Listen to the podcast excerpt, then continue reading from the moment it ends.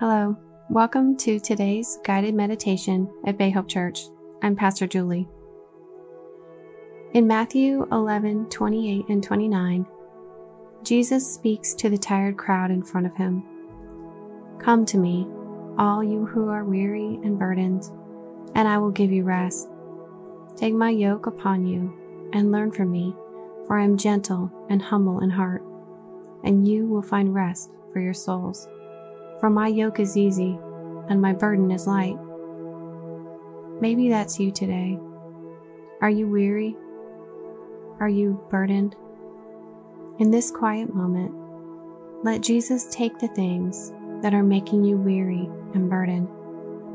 Let Him take them from you and give you rest. Let's close our eyes and find rest for our souls in Him. Take a few deep breaths letting go of those things and accepting the rest that Jesus offers.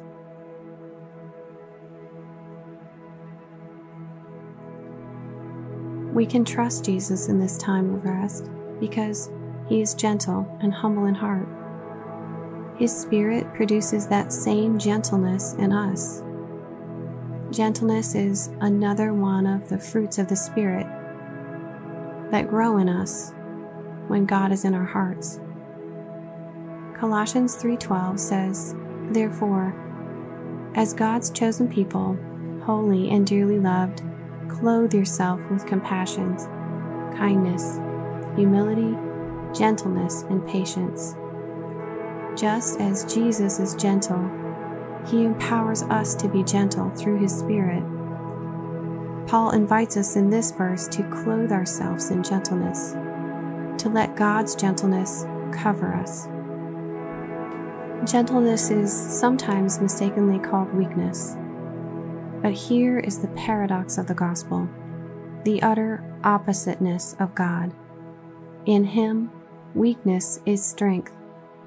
The broken are whole, and the gentle are strong.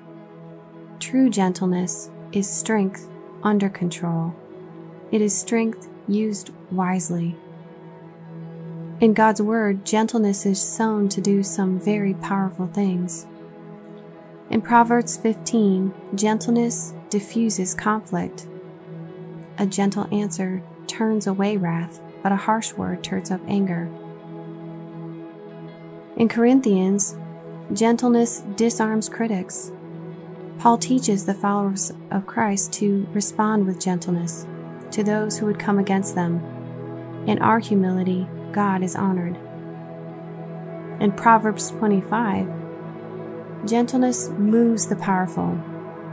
Through patience, a ruler can be persuaded.